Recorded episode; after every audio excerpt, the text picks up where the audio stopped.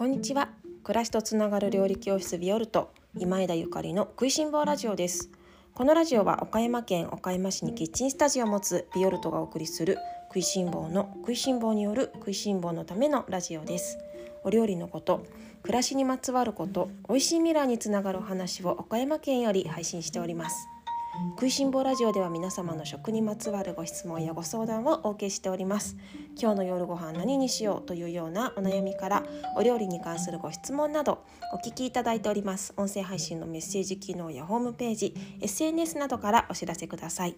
皆様からのメッセージやリクエスト楽しみにお待ちしております。皆様おはようございます。本日は5月3日月曜日です。いかがお過ごしでしょうか？ゴールデンウィーク真っ只中ですね。なんか雨が降るとか降らないとかあったかいとかあったかくないとかなんか昨日はすごく肌寒くって私も朝張り切って息子とお散歩に行ったんですけれども寒寒寒とちょっと体が縮こまって帰ってきてしまいました。皆様はどんな連休を過ごされていらっしゃるでしょうか？えっと昨日から本気シリーズですね。ゴールデンウィーク特別企画本気シリーズということであの昨日は美味しいグリーンサラダについて語るというような、えー、テーマでお送りさせていただいたんですけれどもいかがでしたでしょうか？皆さんがお家で美味しいサラダを作って食べていただけたら嬉しいなと思います。えっとね昨日伝え忘れちゃったんですけれどもこの美味しいサラダの作り方の動画がオンラインレッスンのボリューム8ですね去年あの更新発売したものそちらに動画付きであのありますので気になる方はそちらよかったら見てみてください。あ去年じゃないの今年だな。今年の1月ですね。煮込みのイタリア煮込みのイタリア家庭料理というオンラインレッスンの方で動画の方をご覧いただけます。もしよろしかったらチェックしてみてくださいね。さて、えっと、今日の本気シリーズは本気で絹さやというテーマでお送りしたいと思います。今岡山県南では絹さやというそのお豆たちですね。さやエンドウたちがすごくたくさんたわわに実っていてスーパーマーケットに行っても市場に行ってももう絹さや天国です。私は岡山県にちょうど9年前に引っ越してきたんですけれども岡山に来てね絹さやってこんなにいっぱい食べていいんだいいんだっていうことを知りました。だってほら普通にあの東京に住んでいた時はね絹さやって言ったら煮物のうん飾り付けとかまあ、おせち料理の飾り付けとかで入っていることが多くってこんなに大量にあのスーパーマーケットとか市場で目にすることはなかったしこんなに大量に家で買ってくることって贅沢すぎてなかったんですよね。でもね岡山にいるともうびっくりするびっくりする値段で大量の絹さやがこの季節買えるわけですよ、えー、その家庭菜園とかをしていない私でさえもこんなに絹さや天国であるのでももしねあの家庭菜園とかされてたりとかご親戚に農家の方がいらっしゃる方なんてもう絹さや絹さや絹さやでお家で困ってる方もいらっしゃるんじゃないかなと思って今日は絹さやのお話本気でさせていただきます。美味しく食べる絹さやシリーズ、えっと、いくつかポイントがあるんですけれども私はやっぱりパリッと絹さやを食べるのが大好きです。うん。旬のものなのでまあ、新鮮なものをね手に入れるっていうことが何より大事なんだけれども、うんと、その新鮮なもの取りたての収穫したてのものってすでにすごくうんパリッとしてるんですよ。袋に入ってる時から硬くてしっかりあのパリッとしてるんですね。からまあ手で袋をスーパーとかで絹さやを見たり、まあ、五感でね感じていただいて新鮮そうなものをぜひ選んでください。ふにゃっとしたものは多分収穫してから結構時間が経ってるものだと思います。できればパリッとしたものを最初から買う。それからもちろんお家に帰ってきてすぐに調理ができたらいいんですけれどもお家に帰ってきてふにゃっとしてきたなーなんていう時は調理の前に必ず氷水に絹さやをつけてドボンとつけてあげるとおすすめです。氷水にねあの氷水、まあ、冷たいお水でもいいんですけれども冷たいお水を張ったボウルに絹さやを入れてあげると15分ぐらいもするとねパリパリになるんですよね。すごいなんか息を吹き返したっていうかなんかふにゃーんとしてたのがすごい元気いっぱいになってねパリパリになるんですよ。ぜひ加熱する前にその状態まで戻してあげれると木のさやたちを美味しく食べられると思います。でそのパリッとなったところでヘタ筋を丁寧に取ってあげるのがおすすめですね水につける前にそのヘタとか筋を取ってしまうとどうしてもそこから水分が侵入しやすくなってきて旨味が、えー、な水溶性のね旨味が水に流れてしまったりとかそれから味もねなんか水っぽくなってしまいますので水につける前には処理はしないで水につけてパリッとしてから処理をしてあげるっていうのがもう一つおすすめポイントです。で次茹でますね。茹でるのもすごい大事ですよその冷たく冷やしてパリパリになった絹さやたちを熱々のあのお湯でブクブク沸騰しているところで茹でてあげます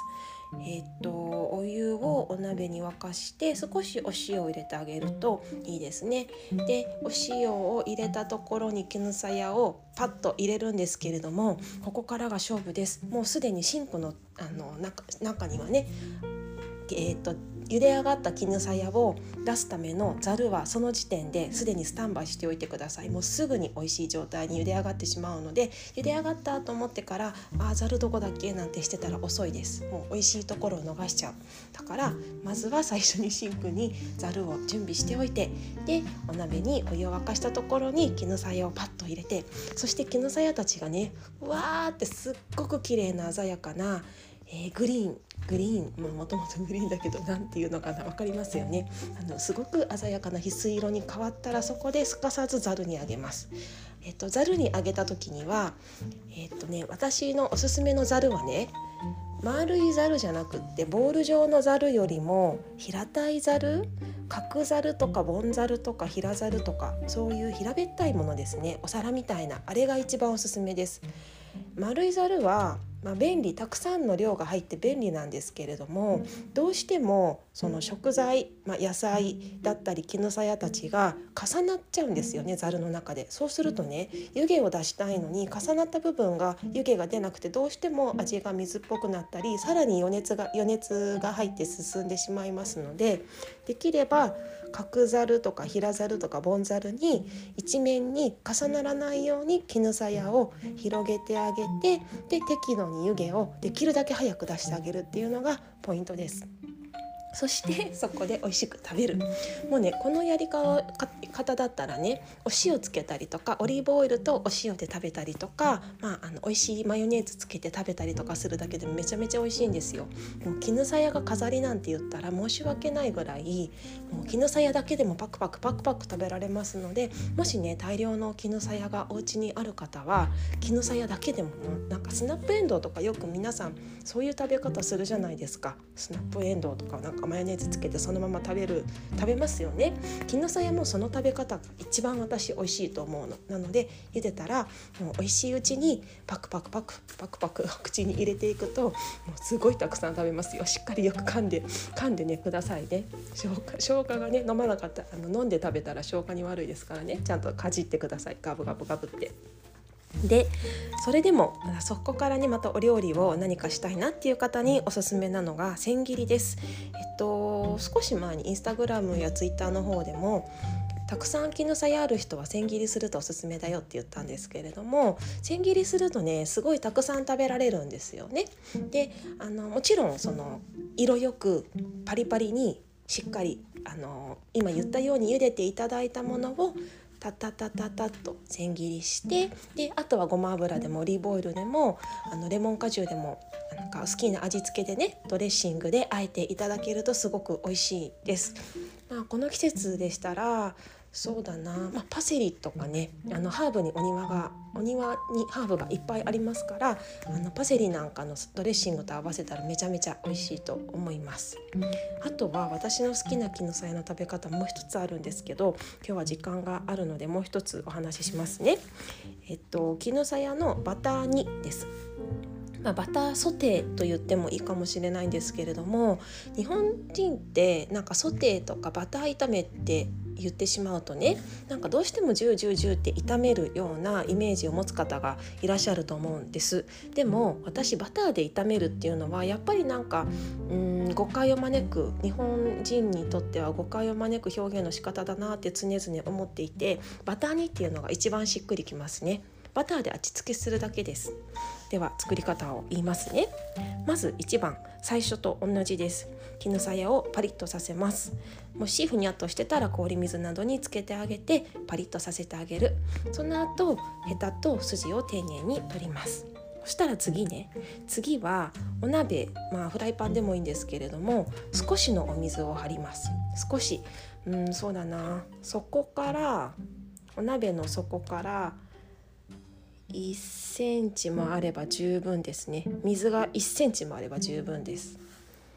まあさすがに5ミリじゃ少ない。1センチぐらいね。そしてそこに、えー、それを沸かすのね。沸かすって言っても1センチしか水が入ってないフライパンなんですぐ沸きますので沸かします。で沸かしたら少しお塩を入れてでそこに準備しておいた絹さやを入れます。蓋をする。蓋をして10秒数えます。1